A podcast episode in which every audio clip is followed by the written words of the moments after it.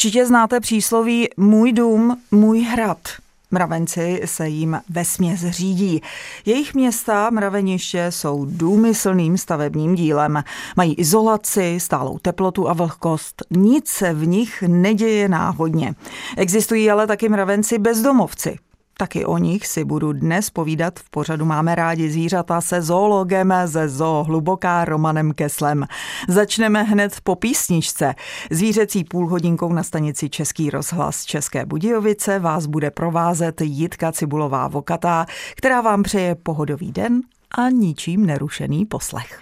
Seriál Mravenci a jejich pozoruhodný svět je součástí pořadu Máme rádi zvířata na stanici Český rozhlas České Budějovice. Právě dnes v něm budeme pokračovat se zoologem Romanem Keslem, Dobré ráno. Dobré ráno. Naším tématem budou tentokrát mraveniště. Můžeme je určitě přirovnat k městům, které mají svoji infrastrukturu.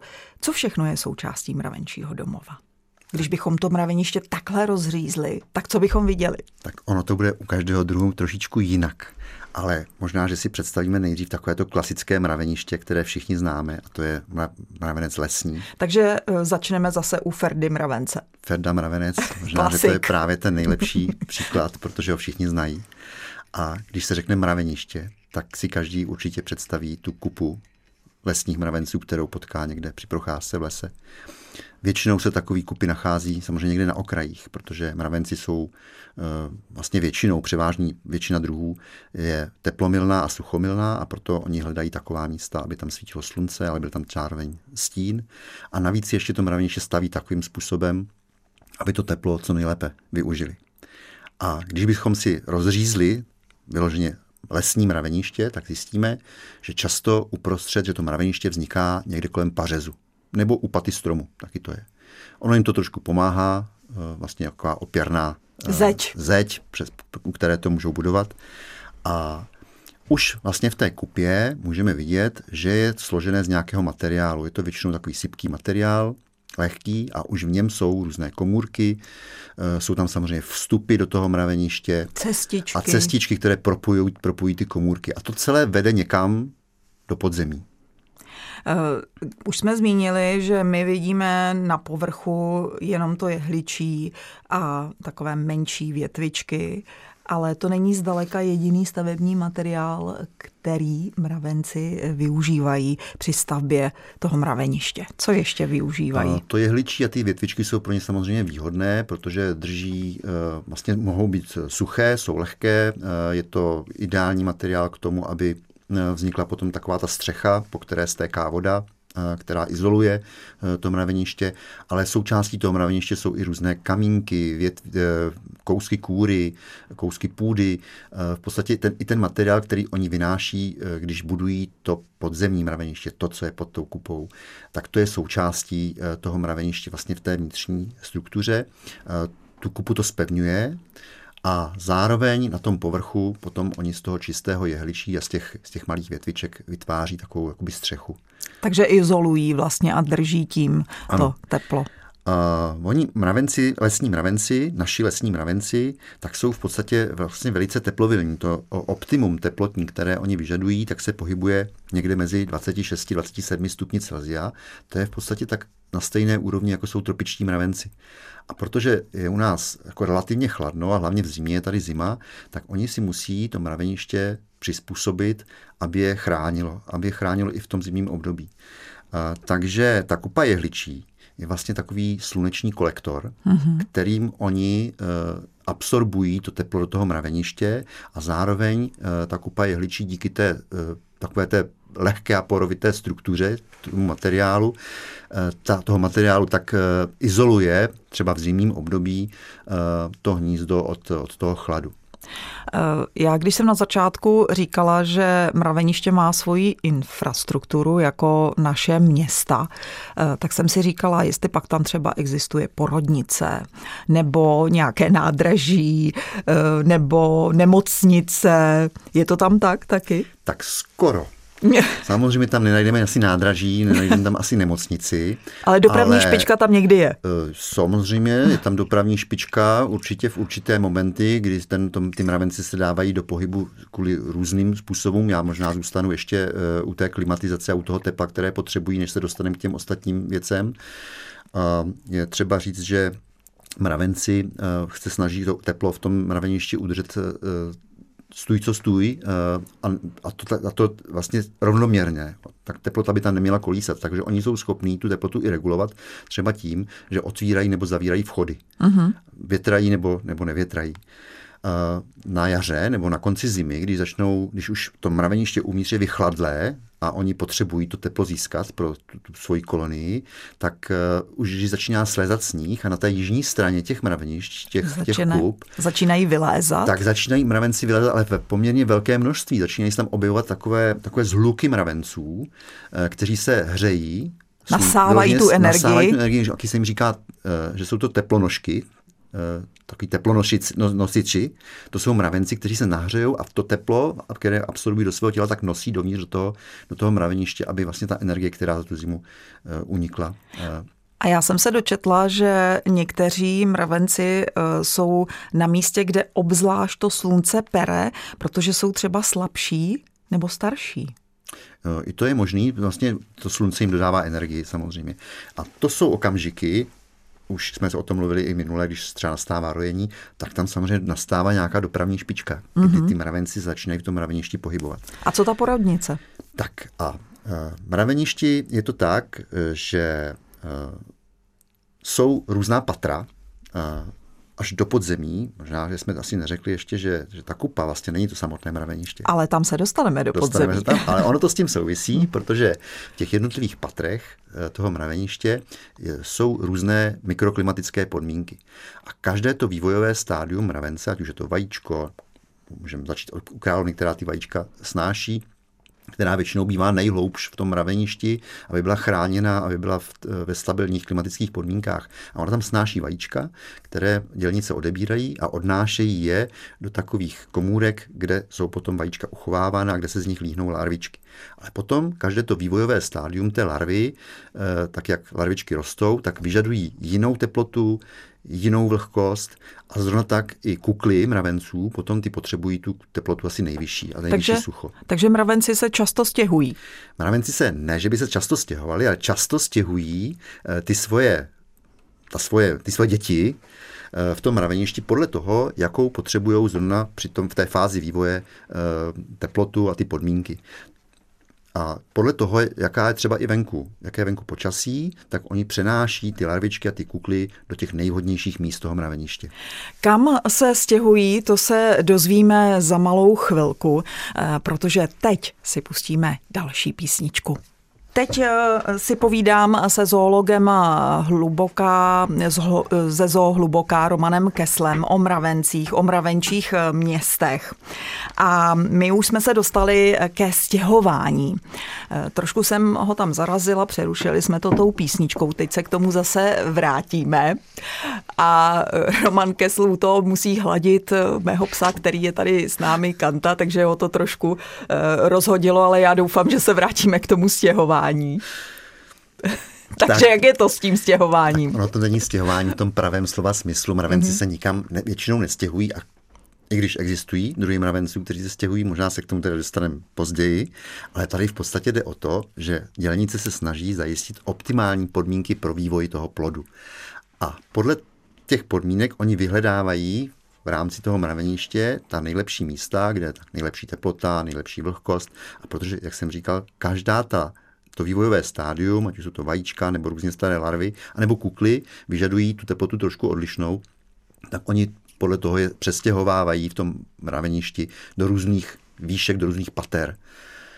A uh, úplně nejtepleji je, uh, zase zůstaneme u toho mraveniště těch lesních mravenců, u té kupy, tak úplně nejtepleji je právě v té kuple, kupě, jak jsem říkal, je to takový solární kolektor a když svítí slunce, když se vyvíjí ty mravenci, vlastně se tam blíží ta doba toho, toho rození těch malých mrav, těch nových mravenečků z těch kukel, tak oni k tomu potřebují to teplo. A proto ty kukly jsou vynášeny nahoru do těch horních pater toho Eh, té kupole, toho hnízda.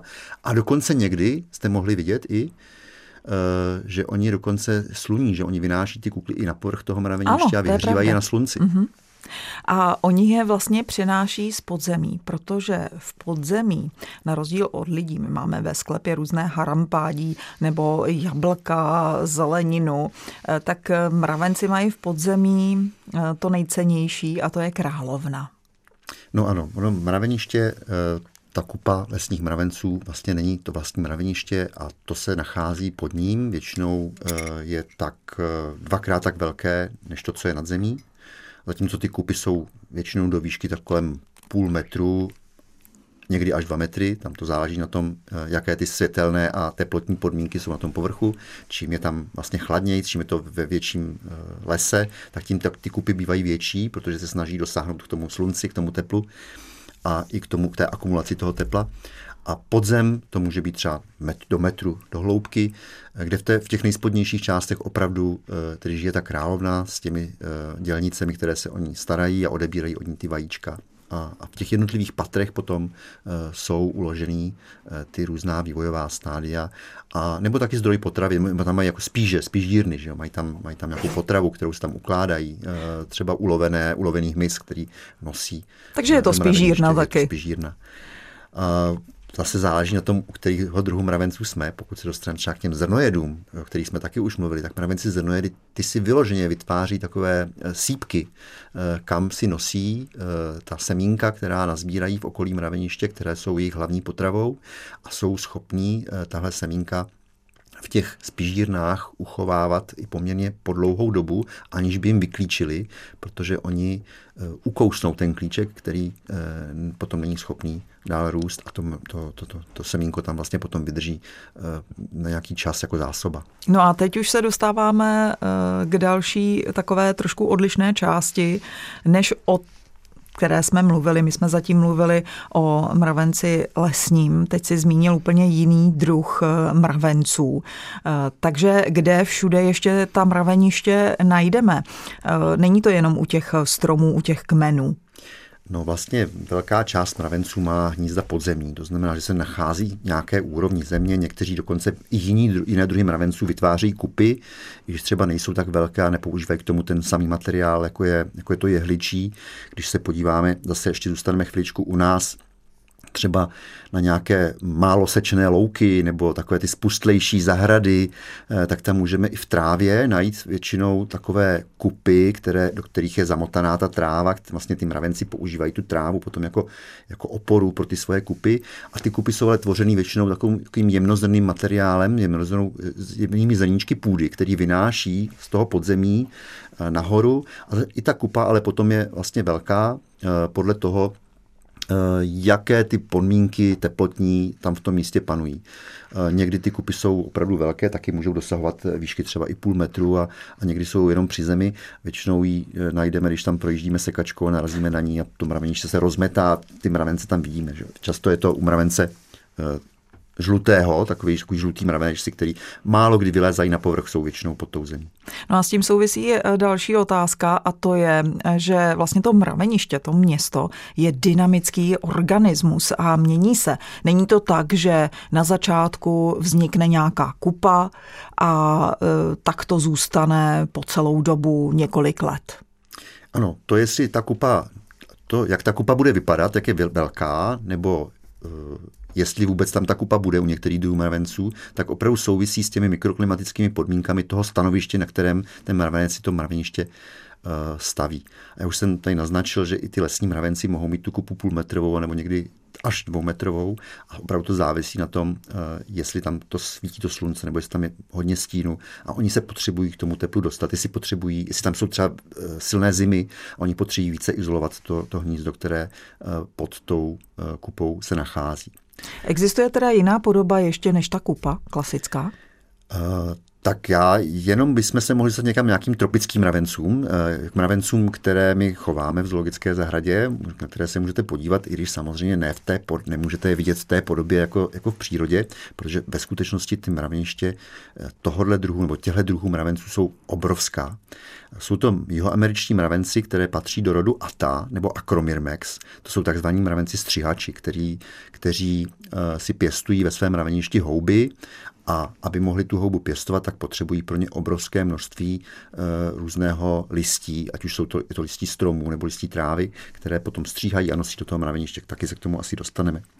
Tak tyhle ty mravenci ta, nebo Acromyrmex, tak ty mají e, obrovská podzemní hnízda, e, těch at tam může být třeba až 10 milionů dělnic, když si představíme, že to vlastně je počet obyvatel České republiky. Ta mraveniště můžou zasahovat eh, až do hloubek 5-6 metrů a e, mají, vzhledem k tomu, kolik tam těch mravenců je, až kolem tisíce vchodů. Jo, je to opravdu obrovské město. Když bychom vzali plochu, na, kterém to mraven, na které se to mraveniště nachází, tak má až kolem 400 metrů čtverečních.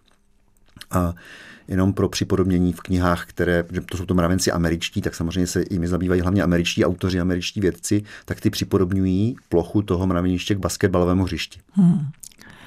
A e, to mraveniště je opravdu e, tak veliké e, a i na povrchu vlastně se vytváří jakási kupa, i když to není taková ta kupa typu našeho lesního mravence, je to vlastně hromada hlíny, kterou oni musí z, té, z toho podzemí vynosit, aby se tam mohli vytvořit ty komůrky, už jsou spíš velké komory a chodby. A té hlíny oni jsou schopní vynosit až 40 tun to znamená, že oni používají třeba nějaké sliny, kterým lepí tu hlínu na, té, na ty stromy? V tomhle případě ne, oni je nenosí na stromy, to je uh-huh. normálně kupa na zemi. Uh-huh. Je, to, je to vlastně hromada hlíny, na ní by se vešla třeba stádo kráv, je to opravdu tak veliký, vemte si 400, 400 metrů čtverečních si vem, že to je opravdu velká plocha.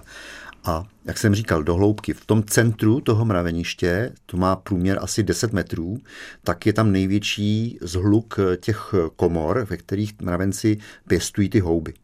Uh, okolo tohohle toho zhluku, toho průměru těch 10 metrů, tak existují takové okružní cesty, které, takové chodby, teda, které, které vlastně obsluhují uh, přístup k, těm, k těmhle těm komorám s těmi houbami, k těm zahrádkám podzemním a e, zase paprsčitě do těchto těch e, do téhle okružní cesty se zbíhají takové přístupové chodby, které na povrch ústí třeba 20-25 metrů daleko od toho hnízda. A na povrchu potom se od nich potom e, pokračují dál takové velmi, velice čisté, vyčištěné a vyšlapané chodníky, které jdou ke zdroji toho listí, které ty mravenci musí nosit. To znamená, že je to takové satelitní městečko v mraveništi. Je to skoro stát už. Jo. Je to stát ve státě. Vzhledem, vzhledem k tomu počtu těch mravenců. Je tam ještě zajímavost, že eh, v těch nejhlubších patrech tyhle ty mravenci, už jsme se bavili o tom, co se vlastně, co tam je, že jo, v tom podzemí, tak tyhle ty mravenci v těch nejhlubších patrech uh, mají uh, vlastně skládky odpadu. Eh, tam eh, odnáší zbytky eh, z toho pěstování těch hub, z těch zahrádek, odumřelé, odumřelá vlákna těch hub, zbytky potravy, jak oni vlastně žerou tu houbu, tak to, co je nestravitelné pro ně, tak odnáší do těchto těch míst. I třeba uhynulé mravence. Pravděpodobně i uhynulé mravence, to musím říct, že to nevím, protože to eh, jsem v literatuře nepřečetl a naši mravenci a, a ta, které máme v zoologické zahradě, tak uhynulé mravence vynáší ven mimo to hnízdo a odnáší je na jednu nebo na několik hromad, které jsou v co největší vzdálenosti od toho hnízda. Asi je to pochopitelné, protože když by je tam nechali, zrovna tak jako ty houby, tak by tam mohli zanést eh, nějakou infekci. Určitě, je to prostě organický materiál, který se počasem může rozkládat a oni potřebují uchovat tu svoji kulturu hub eh, co nejčistější. Takže takový sanitáři. Je to, jsou to určitě jako, jako sanitáři. Eh, je to, není to tak, že by mravenci okamžitě jako pohřbívali testy své druhy, oni to v podstatě vidí toho mrtvého mravence jako nějaký odpadní materiál, mm. který prostě odnesou někam na hromadu, co nejdál od toho, od toho místa, kde žijí. Eh, dál potom tyhle mravenci a ta hloubí poměrně hluboké Nory. chodby, hmm. které mohou být třeba 10-20 metrů ještě pod, tu, pod to hmm. vlastní hnízdo, většinou v hladině podzemní vody, odkud potom přináší vodu eh, pro spotřeby toho hnízda. Samozřejmě vodu si berou i z povrchu, ale pod tou zemí je, je ta vláha vlastně stabilní. Často vidíme třeba mravence i na stromech. Mají mm, domovy i tam, třeba pod kůrou? Eh, určitě mravencům k životu stačí poměrně malý prostor. Eh, těch druhů je tolik a rozdíly ve velikosti jsou obrovské, zatímco největší mravenci dosahují velikosti kolem 3 cm, tak ty nejmenší jsou řádově prostě 1, 2, 2 mm, 3 mm velcí. A takovým mravencům potom stačí velice malé prostory, eh, třeba pod kurou stromů. Dokonce ve spadané kůře na zemi mohou být různé otvůrky. Mravenci rodu Leptotorax, eh, žijící i u nás, tak si nachází skutečně mraveniště, tvoří i, i třeba v malých větvičkách na zemi, které jsou prodiravěný uh, různým hmyzem, uh, nebo dokonce jim stačí, jsou tak malí, že jim stačí třeba prázdná ulita nějakého šneka. A to, do toho se potom vejde celé mraveniště. Tohle to nejsou příliš početné kolonie mravenců u těchto těch druhů, tam jsou to řádově stovky, třeba 200, 300 mravenečků na jedno mraveniště Eh, stačí jim puklina ve skále, aby se tam, a ty vchody eh, na první pohled vlastně ani neobjevíme.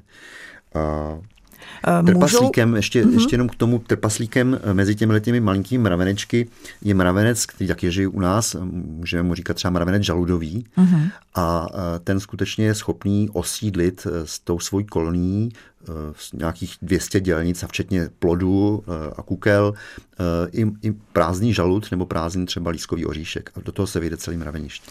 Ale jsou mravenci bezdomovci, jak jsem úplně na úvodu zjistila, nebo zmínila.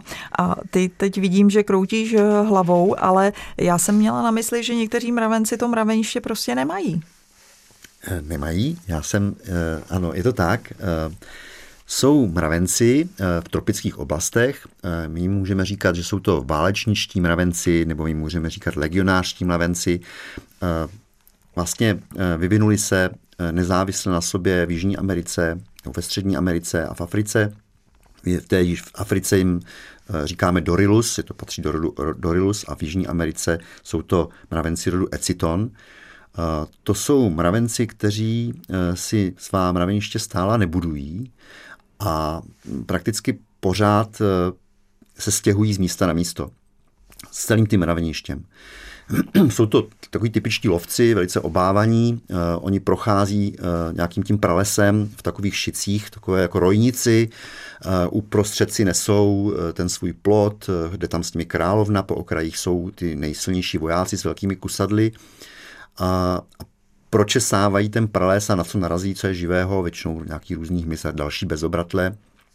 Někdy před, tím neod, před nimi neobstojí menší obratlovci, jako jsou plazy, obojživelníci, žáby ehm, nebo někteří malí, malí hlodavci třeba. To všechno oni jsou schopní v tom obrovském množství, kdy jich postupuje tím pralesem třeba 20 milionů, vlastně ulovit, sežrat a nasytit tu svoji obrovskou armádu těch vojáků a dělnic a těch hlavně těch larev, které si spolu nesou, kteří jsou neustále hladoví. A eh, když přijde večer, eh, tak oni si postaví takový bivak, což vlastně není vlastně trvalý mraveniště, oni ho potudíž postaví ze svých těl. Takže stan. Eh, je to stan, ale to, tvoří, to, tvoří to eh, těla těch mravenců. Nejdříve ty vojáci, kteří jsou největší, tak ty se zaklesnou se do sebe eh, svými drápky a utvoří jako kostru. Ten bivak je vlastně v podobě nějaké koule, která může mít v průměr až jeden metr a může plná těch mravenců vážit až jedno kilo ty, ty vojáci vystrkují ven svá kusadla, chrání eh, ten bivak vlastně před nějakými nepřáteli a uvnitř toho bivaku potom podobným způsobem se do sebe zaklesávají ty dělnice a vytvářejí ze svých živých těl komůrky pro ty larvičky a úplně uprostřed té koule potom je ta královna. Ráno se to zase celý rozplete a pokračuje to zase tím pralesem dál. A zajímavý je, že tyhle ty mravenci jsou slepí. Ty mm-hmm. afričtí dorilus ty vůbec nemají oči a ty, ti uh, ecitoni uh, z Jižní Ameriky, tak ty mají takové malinké zakrnělé očička, které pravděpodobně vůbec nevnímají to, jako to okolí. Ale za to mají velmi silně vyvinutý čich a hmat a v tom pralese se orientují velice dobře. Uh, oni mají uh, takovou, uh, takový dvě fáze. Mají tu fázi kočovnou, kdy takhle se stěhují tím pralesem nesou spolu ty larvičky, které, jak jsem říkal, jsou neustále hladoví a oni je potřebují nasytit, takže neustále loví všechno, na co přijdou. A pak přijde najednou okamžik, kdy ty larvy dorostou a potřebují se zakuklit. A co teď? V tuhle chvíli Když mravenci, nemáme mraveniště. Oni si ho postaví, vlastně tenhle ten bivak si postaví jako na chvíli trvalý, netrvá to dlouho, a nějaký tři týdny, tři týdny mm-hmm. to může trvat. Ten zastaví se vlastně na místě, ty larvičky dorostou a zakuklí se, v tu chvíli si jim vlastně zmizí spousta strávníků těm mravencům a oni už nepotřebují lovit tolik potravy, takže si vystačí s tím, co je po okolí a v tu dobu královna začne snášet vajíčka a snese jich třeba 100-300 eh, tisíc za hmm. týden. Jo, obrovské množství. A v tu chvíli vlastně ona zakládá novou generaci a mezi tím se ty kukly vykuklí, narodí se noví mladí mravenci, ty eh, vyvolávají potřebu eh, zase získávat novou potravu, mezi tím se vylíhnou z těch vajíček zase nové larvy, opět hladové, další hladové krky a celá ta kolonie se zase dává na ten pochod tím pralesem a zase pokračuje dál a loví, na co všechno přijde, protože ten, těch, toho zdroje vlastně potřebuje daleko víc. V místě, kde oni stojí, tak už všechno vylovili a už nemají co vylovili.